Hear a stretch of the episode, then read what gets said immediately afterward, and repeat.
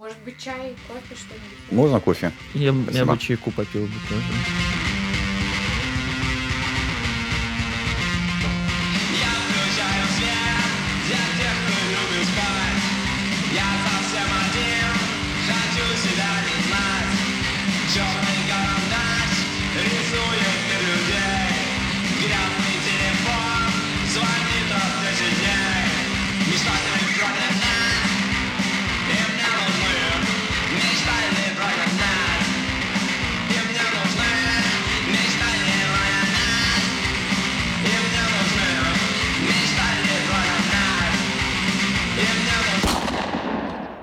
Всем привет! После долгого перерыва с вами в эфире подкаст Пляцовка, наш второй сезон и новое направление Happy New Belarus, где мы разговариваем о будущем Беларуси, о том, какие и разные сферы общества, разные сферы устройства общества могут выглядеть, скажем так, в ближайшем будущем. Мы пытаемся проанализировать то, что происходит прямо сейчас, и порассуждать про наше будущее, потому что, то если не мы, будем его хотя бы чуть-чуть определять. И сегодня с вами в гостях Геннадий Коршунов. Геннадий, привет. Добрый день, всех приветствую. Да, мы попытаемся с ним поговорить про возможное потенциальное устройство общества Беларуси, назовем это так. Попробуем прорефлексировать про историю, про его развитие, как вообще наш какой-то предыдущий опыт, да, который описан там во множестве там, белорусских философских книг, не знаю, такие как «Две души», там «Тутейши», как, может быть, Акудович писал уже в наши, в наши последние времена. Попытаемся про это чуть-чуть порефлексировать. Геннадий, такой, наверное, первый вопрос. Вот мы все, многие, по крайней мере, читали вот эти книги. Там «Две души», «Тутейши», начнем с них, где, как я, по крайней мере, понял, такой описан такая геополитическая ситуация, в которой оказывались белорусы э, в начале 20 века, э, в эти времена, и как, в принципе, они, наверное, как я понял, этот выбор решали не принимать, выбирать ту или ту сторону. Но были люди, которые старались склонить туда либо сюда. И как бы вот эта история, этот факт, он как бы влияет на нас сейчас о том, что мы такие, как будто, как будто вот и продолжаем жить в ситуации этого невыбора. То есть осознанно белорусы не выбирают, потому что было столько войн, было столько людей, которые были тут в Беларуси. Считается, что белорусы от этого всего страдали. Ситуация невыбора — это как как фильм есть не любовь, есть любовь, а есть не любовь, но не любовь это не противоположность любви. Вот. И тут как будто такая же ситуация невыбора. Я хотел порассуждать а сейчас мы в этом же состоянии, вот этого невыбора, и, допустим, в каком-то ближайшем будущем, как движется тренд, будет ли это меняться? Либо вот эта история, которую описали наши мыслители и писатели, это с нами навсегда, и это часть нас, и она будет постоянно влиять очень серьезно. Хорошая подводка, хороший вопрос. Ну, на любой вопрос можно ответить либо очень просто, либо чуть-чуть посложнее. Я, наверное, Но выберу... надо посложнее. Да. Я, наверное, выберу второй вариант, он мне ближе. Э, Да, такой вариант э, не выбора. Единственное, что я бы переформулировал. Э, Смотрите, когда э, мы берем, например, тутейших, на самом деле э, зносок, Никита Зносок, он свой выбор делает. И он делает выбор, э, ну, скажем, манипулятивный, выбор э, конъюнктурный, да? Да. но он выбор делает. И его оппонент выбор делает.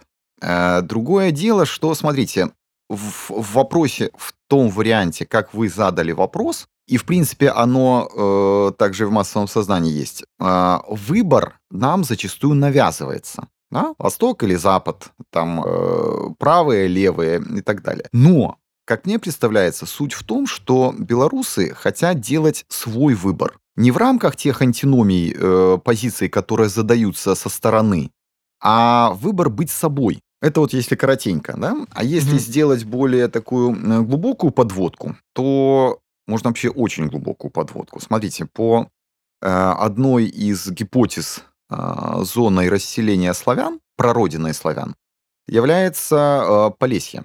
То, что э, в западной части Полесья э, найдены сейчас самые древние стоянки, которые относятся именно к славянам, ну, это как бы э, открытие последних лет, и это уже факт. И получается, что с территории Беларуси они пошли и на юг, и на запад, и через запад пошли на север по берегу, по берегу Балтийского моря, откуда появились там э, кривичи и так далее, потом обратно к нам спустились. Получается, ну вот здесь, конечно, немножко такое э, спекуляция, что уходили наиболее ну, по-гумилевски пассионарное, но, наверное, не очень э, хорошо это здесь. Ну, может, и нормально пойдет. Оставались те, кто умели договариваться. Да? Оставались те, кто умел, ну, не то чтобы приспосабливаться, кто умел включить себя в жизнь. И э, фактически это там полтора тысячелетия, а то и раньше. И это получается, что на территории Беларуси вот эта вот э, ментальность включения в контекст, да, э, она очень долгая. Первый момент. Второй момент. Потом все равно идет расширение славян и идет э, смешение с балтскими племенами. Причем, насколько я понимаю, э, в большинстве, слу- ну тяжело говорить в большинстве, в меньшинстве, но с учетом того, сколько у, белору... колькі у беларускай мове балтызмаў, так, колькі э, балтызмаў у назваў э, у назвах вёсак, у назвах рэк, азёраў і так далей і так далей э, ішло э, змяшэнне так? Не вынішчэнне іншых а змяшэнне ўключэнне такое э, не только паблажлівае але такое э, больш-менш спагадлівае не ведаю мірнае узаемапранікненне першы момант так? Мгм. мірнае ўзаема э, з іншым пасля надыходзіць час хрысціянства пасля першае вялікае княства калі мы памя... я думаю напэўна большая частка памятае першыя князі век вялікага княства і большая іх частка да ягайлы так? Яны вельмі так э, творча ставіліся да пытанняў рэлігіі была патрэба каталіцтва была патрэба хрысціянства па ўсходняму ўзору але вось гэтая насамрэч язычніцкая паганская э, закваска база аснова яна заставалась. Дарэчы вось адно з маіх любимых пытанняў ці ведаеце вось вы напрыклад дзе вось глядзіце тут важное кожнае слово было зачынена не знішчана зачынена так апошняе паганскае капішча якое дзейнічала ў Еўропе. Апошняе паганскае капішча у Еўропе якое працавала. Дзейкалі Дзе рэгіён? ну Ці давайте. Мястэчка? ну лепей вось чым дакладней тым лепей Просто маё такі навуковая дагадка, не амаль навуковая, ну дзе-небудзь на Гродненшыне, не? у мінску У Мінску. Ну, амаль у на пачатку э, двадцатого стагоддзя. Тысяча гадоў прайшла пасля прыняцця хрысціянства гэта было вось там э, каля свіслачы э, насупраць стадыёна дынама Угу. там быў э, агромністы камень валун дзед там быў дуб там жыў паганскі святар Каля ляхаўскага сквера. Там. ну ляхаўка крыху вышэй далей непасрэдна каля э, свіслачы так Мгм, Таму што мгм. гэта быў камень гэта было дрэва гэта было вогнішча гэта была вода і працавала а святара зач... э, забралі у НКВД там падаецца ў тридцатых я пра тое што хрысціянства хоць і было але вось гэтая народная язычніцкая язычніцкі светапогляд ён заставаўся. Далей то бок глядзіце першае гэта беларуска-балтыйскі э, нармалёвыя стасункі рэлігійная цярпімасць. О яшчэ такі шыкоўны прыклад э, гэта вось учора звольнены з полацкага універсітету спадар лобач э, у якімсьці э, інтэрв'ю казаў такія лічбы прыводзіў. За ўвесь час сярэднявечча так калі э, на захадзе панавала інквізіцыя Мгм.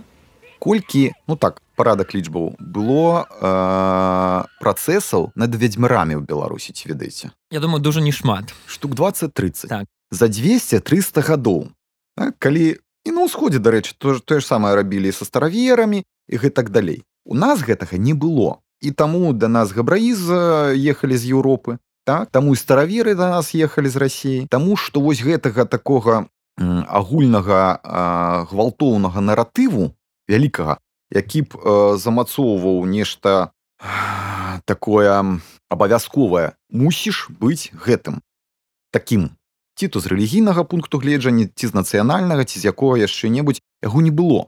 Так Беларусь у гэтым сэнсе такі вельмі э, дзіўны э, абшар у якім Мгм. кожны у значна большай ступені чым дзе так мог быць тым кім хацеў Таму э, не дзіўна што э, першая канстытуцыя так з якой бралі э, прыклад шмат якія еўрапейскія рабілася ў нас так. Але Ось калі ўжо казаць пра тое ліберум вета гэтая шляхецкая дэмакратыя з аднаго боку яна згубіла вялікае княства перш за ўсё так.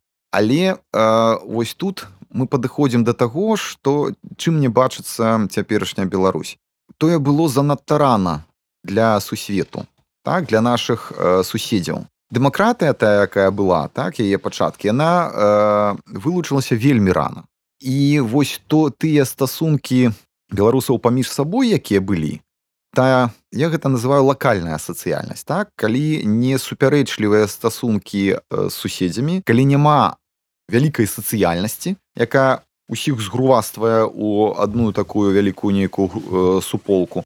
А, а у нас была быў шэраг суполак так? Рэлігійныя нацыянальныя там і так далей. Ну на э, рэлігійная перш за ўсё так? Тому что ў традыцыйным грамадстве пра нацыянальнае казаць э, не вельмі выпадае. І вось калі мы падыходзім да э, часу калі фармулюецца агульная нацыянальная ідэя то бок гэта э, перыяд мадэрну это індустрыяльнае грамадства Беларусь ужо сваю дзяржаву няма і нават хужэй да таго Таму што раней э, атрымалася так, што беларусы згубілі сваю вышэйшую арыстакратыю магнатэрыю, адразу паланізавалася, пасля русіфікавалася. Пасля падчас 19 стагоддзя, э, асабліва ў першай палове мы згубілі сярэднюю шляхту цягам двух э, вялікіх паўстанняў.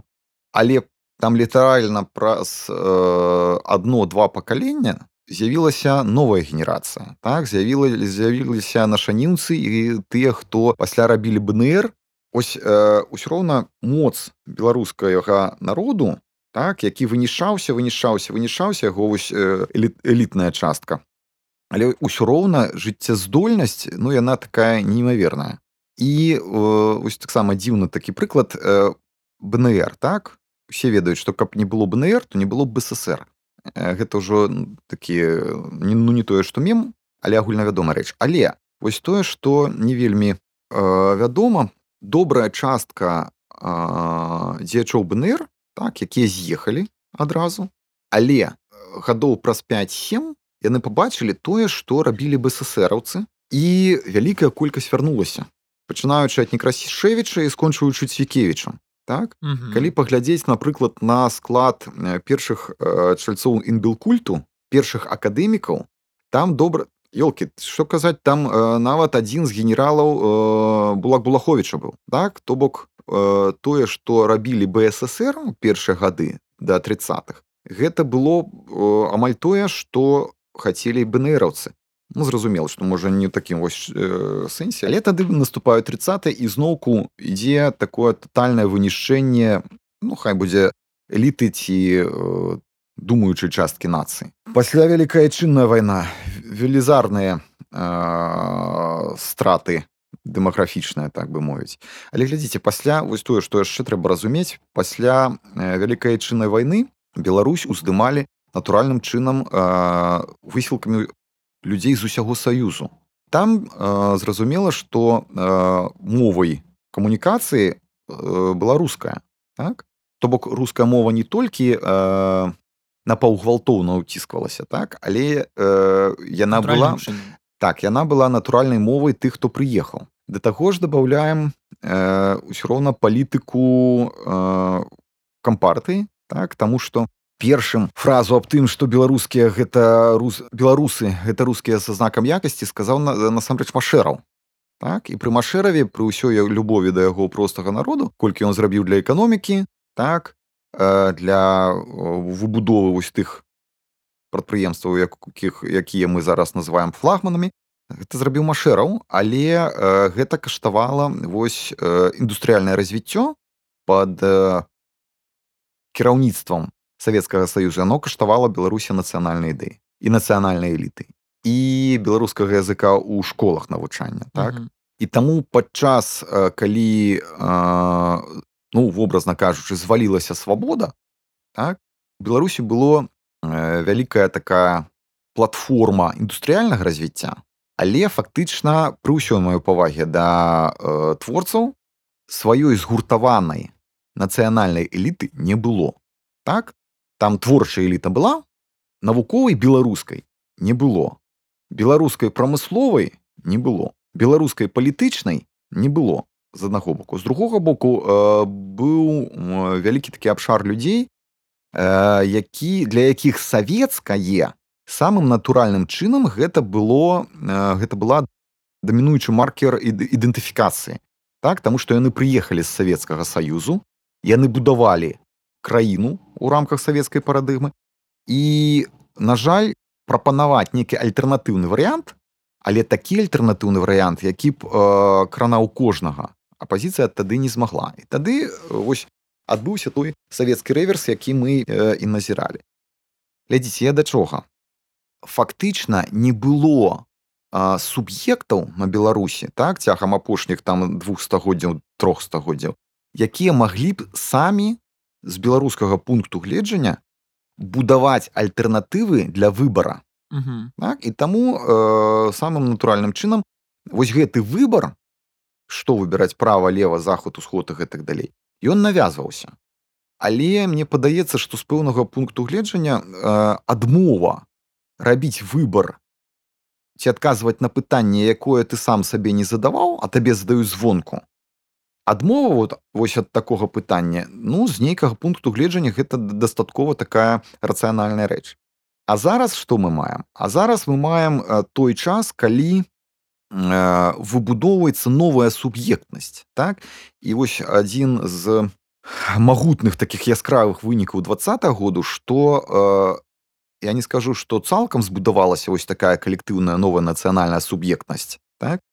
Але э, тое што гэты шлях праявіўся намацаваўся і э, добрая частка беларусаў па яму пайшла па шляху самаасэнсавання сябе як э, новай калектыўнай суб'ектнасці як нацыі гэта вельмі э, вялікая шыкоўная рэч. А які тут крытэр поспеху? Колькасць насельніцтва ці напрыклад колькі менавіта чалавек удзельнічае ў гэтым руху ці іх якасць напрыклад? Я вось да таго што ну вось шмат людзей асэнсавала сябе з гэтым ну і выбрала гэты шлях. Але як яго зразумець якая гэта колькасць колькі гэта чалавек? Я да чаго? Вось напрыклад была недавно апытанка там ад, э, ад нямецкага цэнтра нямецкіх сацыёлагаў так пра давер. І напрыклад там задавала пытанне ці сталі вы больш-менш там давяраць э, людзям. І толькі каля 15соткаў адказалі што у мяне подвысілася там у большасці сказала што ніяк і ў меншасці яшчэ там у, там у 20 можа быть процентаў яны сказалі што ў яных знізілася. І то бок так аказалася што толькі у умоўна пратэстуючых так это колькі давер гэты подвысіўся у астатніх не. Так а і я да таго што калі это там 15соткаў то можа яны там заўсёды бы была гэта колькасць а мы не ведалі.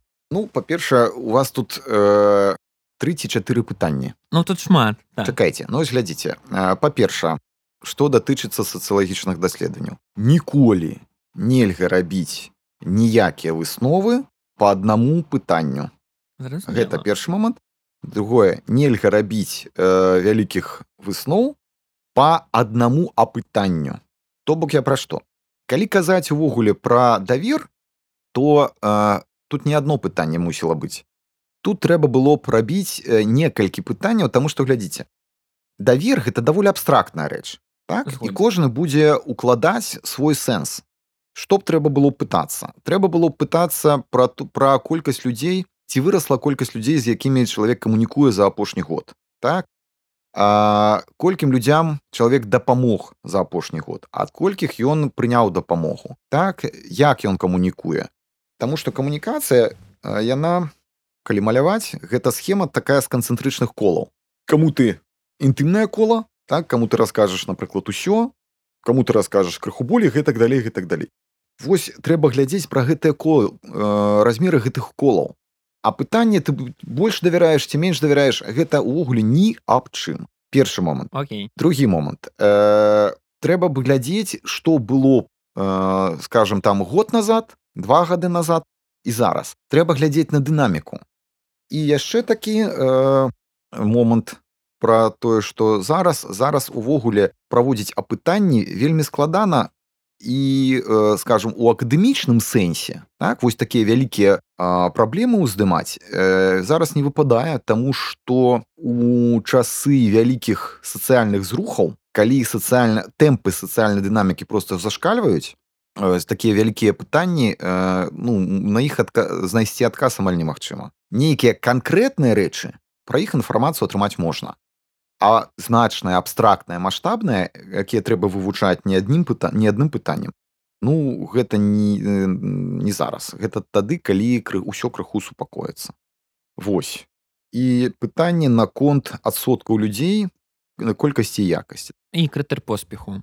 Ну скажем спадар насім тайп лічыць што напрамак сацыяльнага развіцця увогуле задае э, невялікая такая колькасць людзей. Там падаецца 5-7соткаў калі гэтыя людзі э, зарганізаваныя так калі яны могуць э, зрабіць дамовіцца паміж сабой і стаць такой э, ініцыятыўным ядром вакол іх скрысталізуецца э, асноўная маса. Вось таму зараз калі казаць пра тую колькасць людзей якія ну, так бы мовіць калі браць ужо э, паралелі з паля з чэхамі так абудзіліся і пачалі нешта рабіць беларускае то у нас таких будзіцеляў зараз ну у разы шмат болей чым у чэху але разумееце заўсёды ёсць э, такі падзел ён даволі тэарэтычны і мадэльны ёсць тыя хто за один полюс тыя хто супраць другі полюс ёсць сярэдзіна якая вагаецца і калі зараз паглядзець што тыя хто за тых хто за змены болей за траціну то гэта вельмі вялікая колькасць вельмі вялікая. А з улікам таго што ў іх э, скажем амаль няма доступу да класічных медыа а толькі да новых ну калі будзе роўная роўны доступ да інфармацыйнай прасторы калі б не было рэпрэсіяў і ціску па ўсіх пазіцыях калі б было можна рабіць сваю справу прафесійна не азіраючыся на магчымы гвалт Ну я думаю то адсотак гэты ўзрос бы вельмі хутка і вельмі нашмат добра э, класна мы разумеем што ідуць вельмі цудоўныя працэсы яны там дужа дужа вялікія сацыяльныя працэсы але мне падаецца як мы ўжо і абмеркавалі дагэтуль што неяк так было заўсёды што ўсё адно было нейкае кола То бок яго ціснулі яно з'яўлялася зноў яго ціснулі яно з'яўлялася зноў і магчыма зараз яно можа быць там самае моцнае за ўсю гісторыю апошніх стагоддзяў. Але ж м, далёка не факт што нынешняя вось гэта колькасць і гэта кола яно можа стаць крытычным. І можа просто збудавацца такі ж працэс як быў раней. То бок рэпрэсіі усіх паганяюць усіх раз'едуцца потым зноў адаптацыя і потым зноў там пра 10-20 гадоў зноў такое ж. Чаму кейс зараз гэта не пра тое ж самае? Ось я такі клас класны прыклад ёсць. Ось эдуард пальчыс так ён там у траўні яшчэ і ў першых летніх месяцах. Ось расказваў гэтую гісторыю расказваў вось што все гэта херня трэба думаць как бы не трэба тут моцна удзельнічаць у гэтых рухах але там праз 10 год можа будзе наш шанс трэба ўсё гэта згуртаваць мацаваць каб мы не згубілі крамы каб мы культурныя пляцоўкі не згубілі як мы губляем зараз кожны дзень. Мы канешне шмат што зразумелі і атрымалі таксама але і згубілі шмат. Ну, вось пытанне да таго такое можа пра аптымізм і там і песімізм. Чаму зараз сітуацыя яна адрозніваецца ад таго што ўжо было? Ну таму что зараз фактычна дзярж э, улада і грамадства развіваюцца у розных пластах па-першае і па-другое рознымі тэмпамі.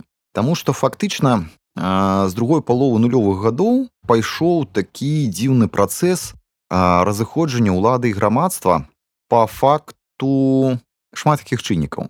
Па-першае гэта фазавы пераход да інфармацыйнага грамадства. Таму што працэс тыя працэсы лічбафікацыі якія пачалі насамрэч яны пачаліся яшчэ ў 90-х так? Але вось уздым іх гэта менавіта другая палова нулёвых. Калі інфраструктура з'явілася калі э, яна патанела калі фактычна э, кожнага з'явіўся смартфон з мабільным інтэрнетам гэта не толькі паўсядзённасць насамрэч. Гэта не толькі камунікацыя паміж э, людзьмі як такімі. Гэта увогуле э, змена усяго грамадскага струю як гэта не дзіўна Таму што э, вось гэтая камунікацыя імгненная і гарызантальная так? Яна увогуле ставіць пытанне аб э, выключэнні з сацыяльнага ўзаемадзеяння э, лішніх суб'ектаў пасярэднікаў Таму што яны просто не паспяваюць. І такім жа чынам э, перастала паспяваць за зменамі і эканомікі і бізнесу і грамадству. Улада апрыёры крыху адстае. Сацыяльныя інстытуты гэта вельмі м, такая інерцыйная сістэма але ўлада э, не толькі адстаі адставала яна такое адчуванне яна адмовілася і зараз адмаўляецца э, ад таго каб эвалюцыяніраваць А таму што вось гэтае жаданне э, захаваць лепшае з таго што было гэта гэта нават не рэверс гэта рэкурсія так? Э, калі на кожным новым э, вітке спіралі вось гэтага развіцця э, губляецца губляецца і губляецца і застаецца толькі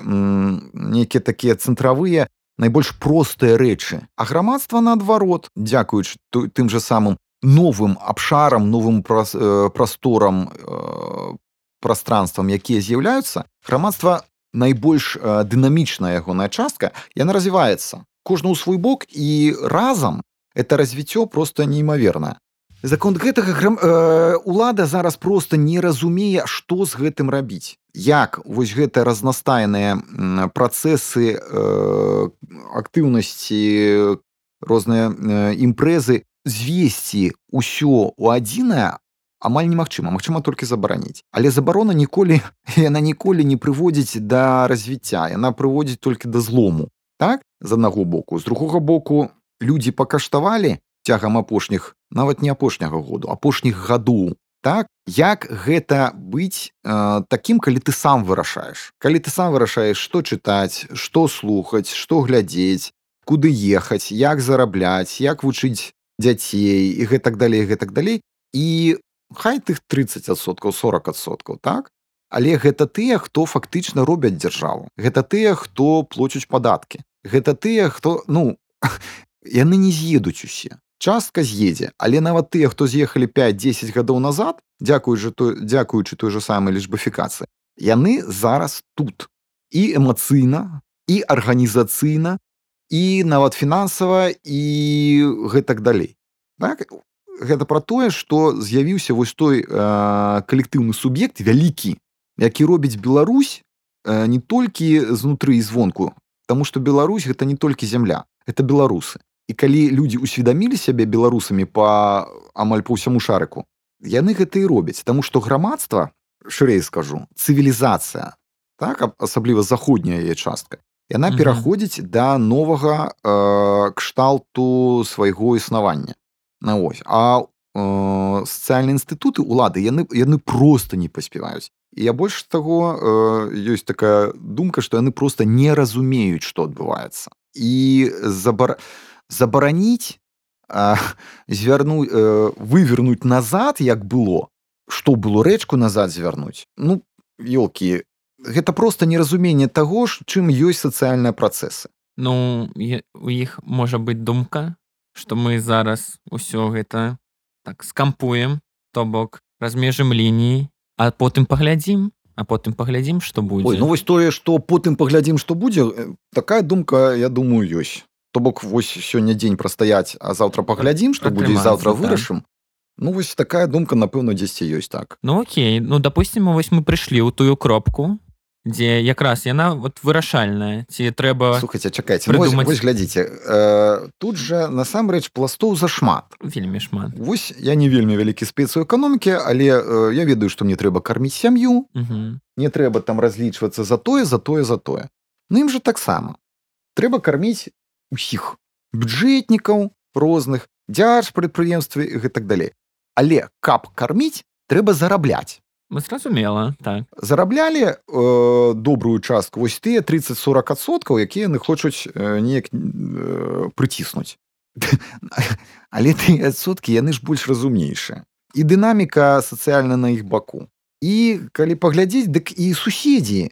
Яны больш на баку тых хто больш разумнейшы а- не тых хто там э, хоча заціснуць А як тыя хто хочуць заціснуць чым яны будуць зарабляць А каб э, э, здзяйсняць ціск трэба вялікія грошы. І як мы бачым за апошнія там э, 7-8 э, месяцаў так нават звр фью, пікіруе ўніз. А на чым яны будуць зараб хто ім будзе зарабляць Ну гэта невялікае кола лю- людзей так невялікая але а калі іх вяль- іх староннікі скажем так аматары у них мне падаецца нейкая іншая філасофія так яны як ужо кажуць калі там э, пратэстуючая частка грамадства яна параўноўвае сабе з іншымі краінамі скажем так у якіх яны пабывалі тыя людзі яны параўноўваюць сябе як было з 90 А, зразумела. Бок падаць датуль можна вельмі доўга. трэба э, глядзець э, з двух бакоў па-першае тыя хто э, зарабляюць наверсе так Мгм. па ім э, напэўна хутчэй ляснуць тыя забароны на э, бар'еры таможаныя на цыгареты так і гэтак далей. Санкцыі якія пойдуць там э, чыталі што там ужо гэта то гродна азоць то хто шукае э, магчымыя э, шляхі як абыходзіць санкцыі. Так гэта мільёны і мільярды даляраў гэта адзін бок. Гэта тое што адчуюць зверху даволі хутка. Другі бок калі э, выдаткі на сацыяльную дзяржаву будуць скарачацца так калі простыя людзі не будуць мець чым пакарміць сваё дзіця ну гэта крайні такі выпадак. Гэта будзе э, выбух. Але я думаю што выбух э, будзе э, раней. Таму што э, зараз вельмі цяжка э, хоць які-небудзь план быцця ўзяць палітычны эканамічны культурніцкі там ідэалагічны. Дзе у ва ўлады ёсць стратэгія ці якіх хоць-небудзь план так Ну, якая-небудзь прапанова так. як вось згуртаваць э, беларускае грамадства якую мэту яму даць. Ну неяк не бачна. Нават той же самы план сацыяльна-эканамічнага развіцця засакрэцілі ну дык дык вось што ўлада прапануе? Я не бачу што яна прапануе. Яна хоць э, што-небудзь прапануе якую-нибудь візію будучыні акрамя таго каб дзень пастаяць Яно сваім прапануе кватэры все бенефіты розныя хай прапануе добра. Вось э, атрымаюць яны там что там мапіт там будуе вельмі хутка без усялякіх дакументаў там дамы так? Ну яны здадуць іх напрыклад там э, улетку. Добра. Гэты атрымаюць і скажуць а давайте яшчэ. А што яшчэ? З якой кішэні? Ну там уже будуць могуць і ўвогуле, глядзі. пытанішкі але калі допустим усе будуць о, рабіцца больш беднымі а яны хаця б будуць аставацца на тым жа ўзроўні можа быць гэта для іх будзе матывацыя ну разумееце э, ёсць такія по-руску кажучы ненасыщаемыя патребнасці Чым болей ясі тым болей хочацца разумееце чыста на матэрыяльным выехаць яно можна раз два але ўсё роўна э, патрэбная нейкая э, карціна будучыні патрэбна ідэя навошта ты жывеш радзі зарадзі чаго ты вось гэ, робіш тое што ты робіш. І э, калі гэтаму даў гэтаму даў гэтаму даў яны э, аўтаномныя яны атамізаваныя. І цяжка спрагназаваць што зробіць гэты гэты гэты гэты. Гэта не суполка не су, няма таго што супольнае. А ў грамадства ёсць. Плюс у у грамадства ёсць падтрымка э, розных суб'ектаў розных узроўняў так? Другіх грамадстваў. э, міжнародных арганізацый суседзяў гэта гэтак далей што ёсць у тых э, хто супраць пераменаў акрамя персаналізаванай улады? Ну, ідэі пакуль ресурсы не нейкія нейкія ёсць не пакуль ёсць Окей вось просто такі э, прыклад ёсць э, краіны недалёкія ад нас. Якія пакуль не змяніліся хаця у іх сацыяльныя працэсы былі таксама дужа моцны. Ну усе там кажуць пра венесуэлу так некаторыя кажуць пра Малдову але ў тым сэнсе што можа атрымацца што просто ўсе з'едуць і будуць там просто заробкі сюды сваім сваякам там адпраўляць напрыклад. Ці ёсць іншыя страны. Яшчэ ёсць прыклад такі цікавы. Гэта Расія так? Вось калі скажем так яшчэ там 20-10 год таму то бок якая была структура грамадства? Допустим под доходам то бок там ад прадпрымальніцкай дзей, э, дзейнасці был там высокі адсотак плюс э, э, прыватны сектор таксама там у вуп э, ці занятасці прыносіў вельмі шмат. Але зараз за гэтыя годы там Россия стала такая больш ну дзяржаўнай скажем такія доходы ад прадпрымальніцкай дзей, дзейнасці ад прыватнай сектару знізіліся і стала шмат больш залежных людзей і стала больш бюджэтнікаў і менавіта залежных людзей якія вось іх кожнае дзеянне вось ёсць нейкі такі ці не такі прэс. А чаму у беларусі вось скажем таму грамадства яно вось мы яно праявілася мінулым годзе скажем так? Мы зразумелі що вось так. А чаму не можа быць назад усё пайсці а ў рассіі там яно пайшло Э, Вось за Расію не скажу там трэба даволі так э, падрабязныя лічбы глядзець Таму што калі э, доля прыватнікаў вуп скарацілася гэта можа быць звязана просто з ростам э, кошту на нафту. То бок не за скарачэнне прыватнікаў у э, натуральных лічбах а доля іх магла знізіцца просто таму што Мгм. вырасла доля э, дзяржавы і ўсё гэта першы момант. Другі момант. Усё роўна як гэта не дзіўна б гучала мы э, ідзем наперадзе рассіі па шляху лічбафікацыі так? Таму што ў іх напрыклад э, наколькі я ведаю стацыянарныя тэлефоны так? Тэлефанізацыя не да ўсіх э, рэгіёнаў дайшла А ў нас ужо ад стацыянарных тэлефонаў людзі адмаўляюць давайте для Гена для слухачоў агучым лічбы дарэчы там колькі ў нас карыстаюцца інтэрнетам вы пісалі ў себе фейсбуку. І сярод нават дарослага насельніцтва. Не глядзіце там просто э, нават яшчэ да двадцатого году рэчаіснасць заўсёды апярэджвала э, планы Мін- міністэрства сувязі тому что мне падаецца ну я просто не браў а на памяць там дзесьці по планам на двадцаты год выходзіла что 80 81 ці 2 э, по планам павінна Мгм, было мгм. э, людзей падаецца ад 15 до 75 гадоў ці што але гэта по планам і папярэднія гады там заўсёды атрымоўвалася што заўсёды цягам двух ці трох гадоў да таго рэчаіснасць заўсёды апярэжвала планы Мгм. так? То бок там ці то под 87 адсоткаў ці то што. Але вось дадзеных за двадцаты год я яшчэ не бачыў. А між тым ёсць такія падставы меркаваць што пасля жніўня усплеск ці выбух вось цікавасці да інтэрнэту ён э, быў так? Таму што не было інфармацыі там ці то псіфон выкладваў дадзенае ці што што ў жніўні полтора мільёна карыстальнікаў па псіфоне там было напэўна болей таму што нейкія дні там э, болей за нас было толькі ва, ва у Іране так? Але там людзей там не ў разы а на парадкі болей Вось. Таму колькі зараз там ну той што э, маладзейшая палова грамадства там под 80 90 под 90 а то і под 100 адсоткаў гэта э, 10 так і будзе старэйшае грамадства э, насельніцтва меней значна. Але натуральная лічба я ж кажу вось зараз вельмі цяжка нешта казаць таму што э, дадзеных ну не вельмі шмат.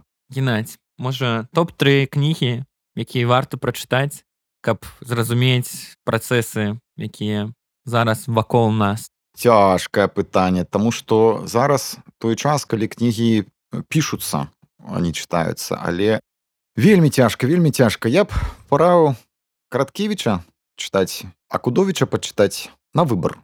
Таму што зараз э, асэнсаваць тое што э, ідзе ну напэўна можна толькі з запорай на тое што было.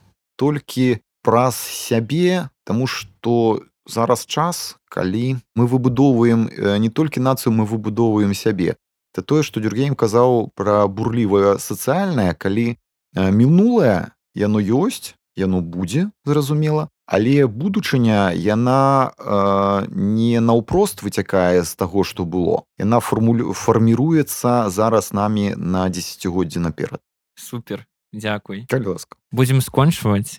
Сёння быў выдатны падказ таму што нават па-першае што мяне здзівіла мы пачыналі па-расейску а ў нейкі момант пачалі працягваць падкаст на беларускай мове і гэта дуже дуже выдатна. сімвалічна, Дзякуй што былі з намі Э, слухайце наш падкаст пішыце ваши пачуцці о, у нашым чаце с вами быў геннадзь і алесь да сустрэчы это быў падкаст пляцоў усім поспехаў чао чао